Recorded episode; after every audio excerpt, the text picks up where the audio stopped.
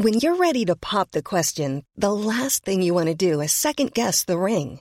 At BlueNile.com, you can design a one-of-a-kind ring with the ease and convenience of shopping online. Choose your diamond and setting. When you find the one, you'll get it delivered right to your door. Go to BlueNile.com and use promo code LISTEN to get $50 off your purchase of $500 or more. That's code LISTEN at BlueNile.com for $50 off your purchase. BlueNile.com, code LISTEN. There's never been a faster or easier way to start your weight loss journey than with PlushCare. PlushCare accepts most insurance plans and gives you online access to board-certified physicians who can prescribe FDA-approved weight loss medications like Wegovy and Zepbound for those who qualify.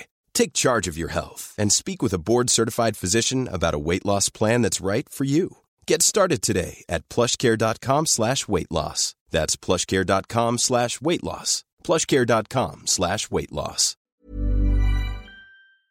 Let me speak to Lisa Smith, who's from the Belfast Telegraph. She's the health correspondent. Good morning, Lisa. Good morning. How are you? I'm very well, Lisa. Ongoing action being taken by those working in the health service. First of all, just remind us of how this action will manifest itself today, Lisa. There's a 12-hour strike by the Royal College of Nursing, so members are out between 8 a.m. this morning and 8 p.m. Tonight, and that's right across the health service. There are some services that have been derogated, such as emergency departments, so their members will be working in emergency departments today and Friday, and they plan strike on Friday as well. This term beyond tipping point, the possibility that our health service could be pushed beyond that, the health boss is suggesting it. Is that a realistic analysis of where we are? I think some people might argue that we are already beyond tipping point. We had the Royal College of Emergency Medicine last week coming out and saying that we've not only gone over the precipice, but the road is coming up to meet us. When you look at the number of people who are on waiting lists, we've got over 300,000 people waiting on a first outpatient appointment. The stories I'm hearing from emergency departments are quite simply horrific. You've got hundreds and hundreds of people waiting more than 12 hours on hospital trolleys.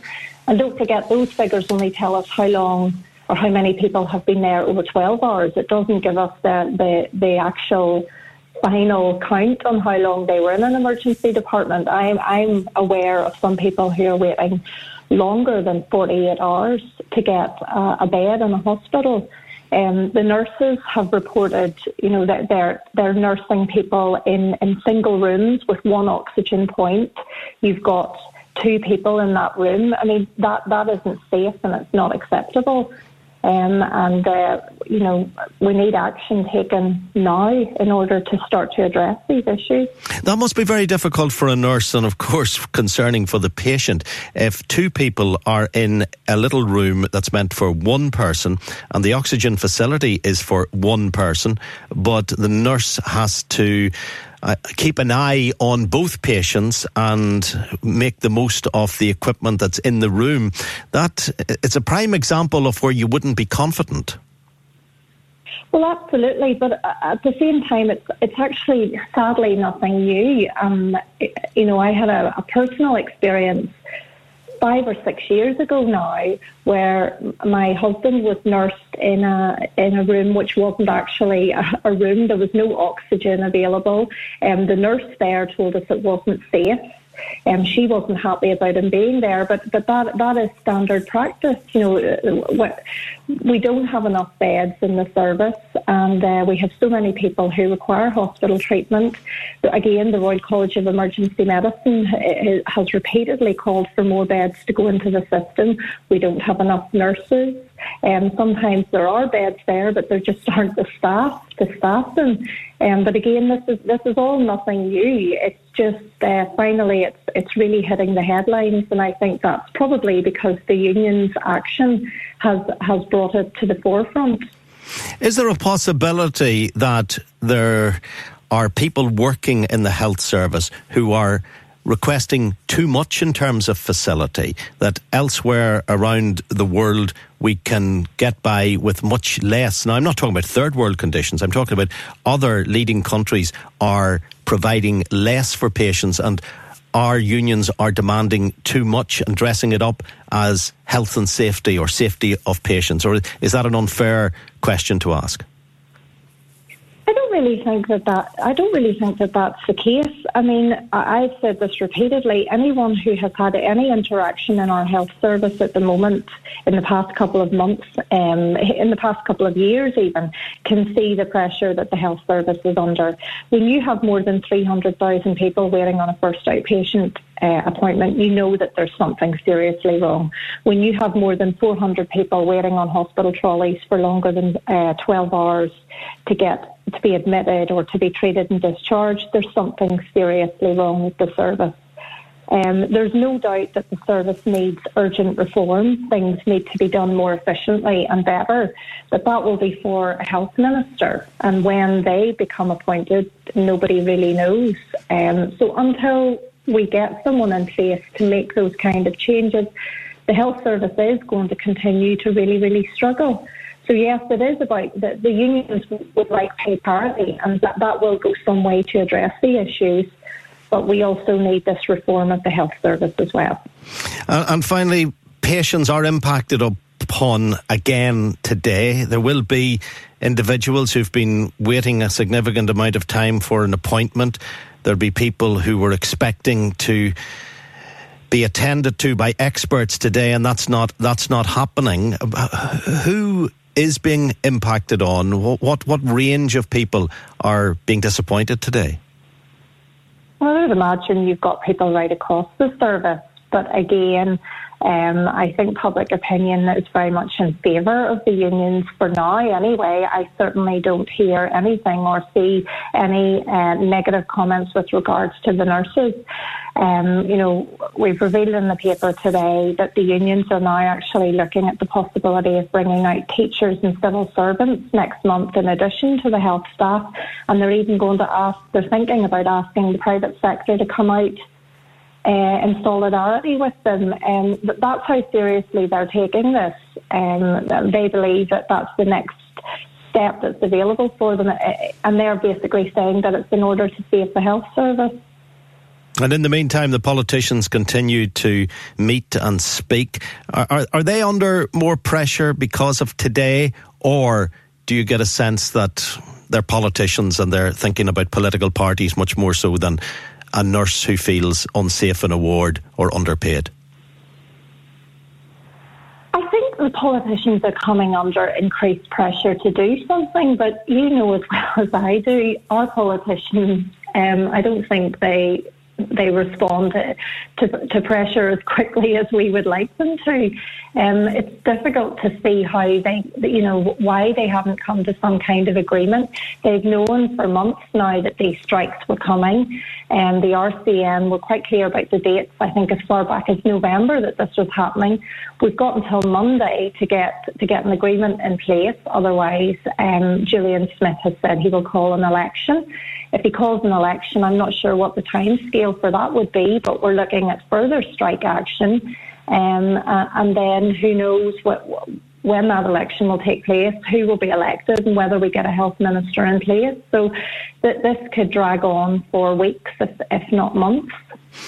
Lisa, thank you very much indeed. Lisa Smith with the Belfast Telegraph. She is the health correspondent there. Earlier this morning, we were talking to Pat Cullen.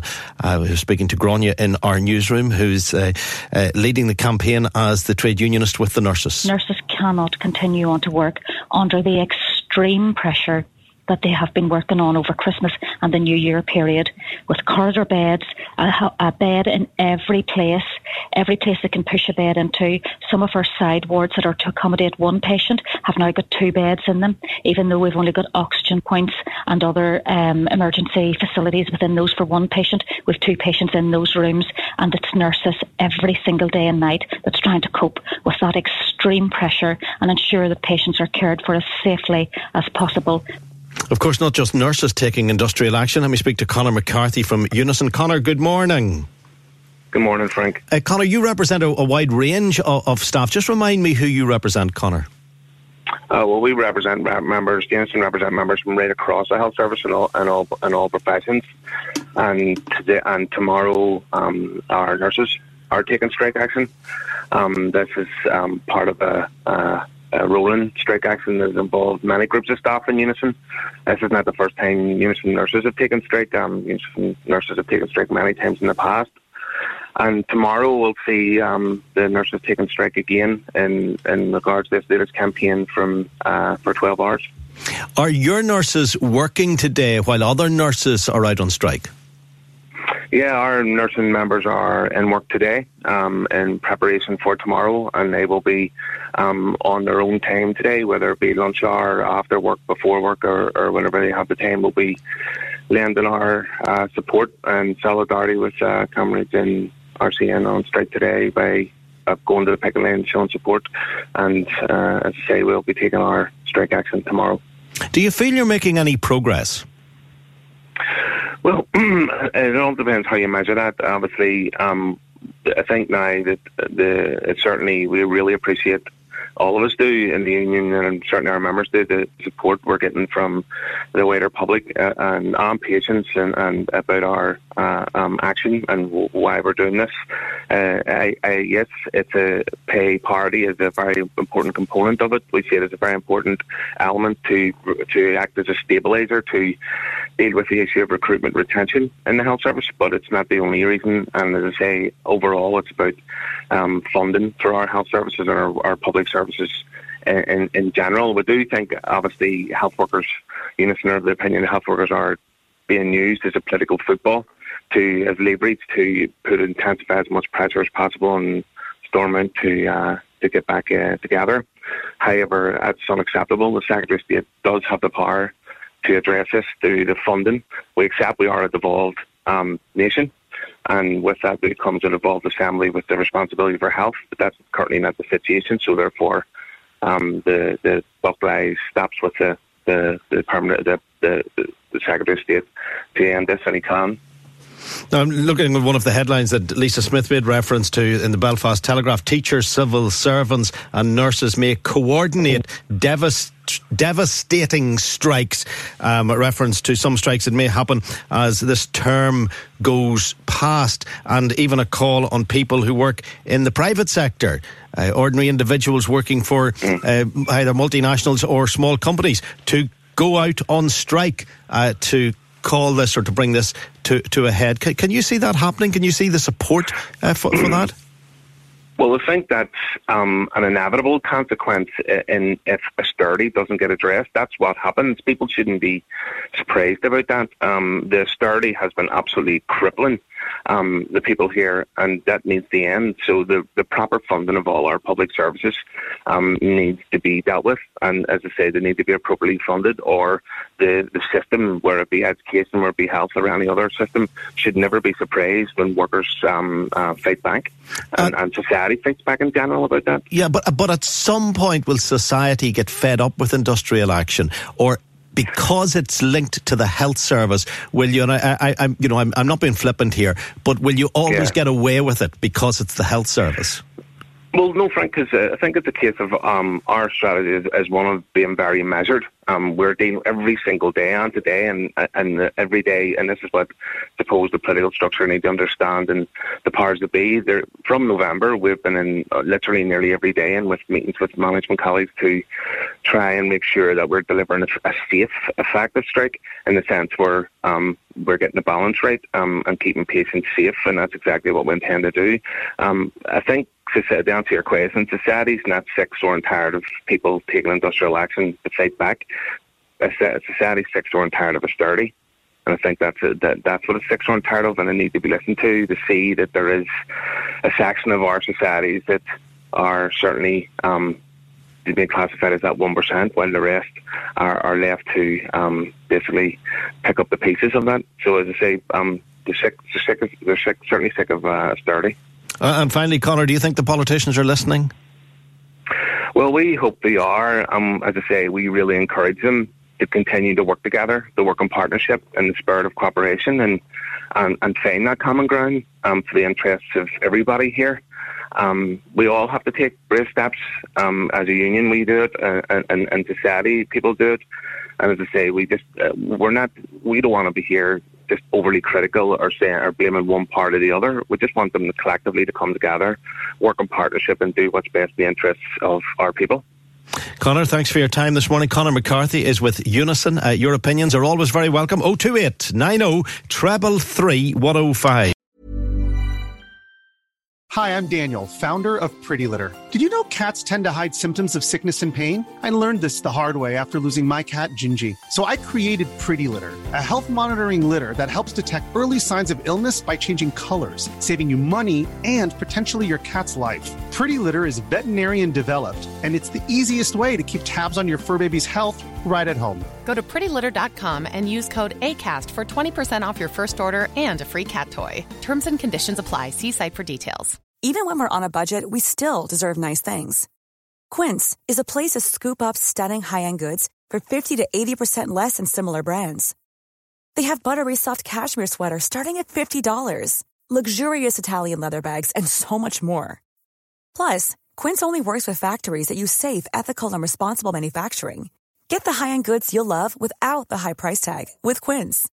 Go to quince.com/style for free shipping and 365-day returns.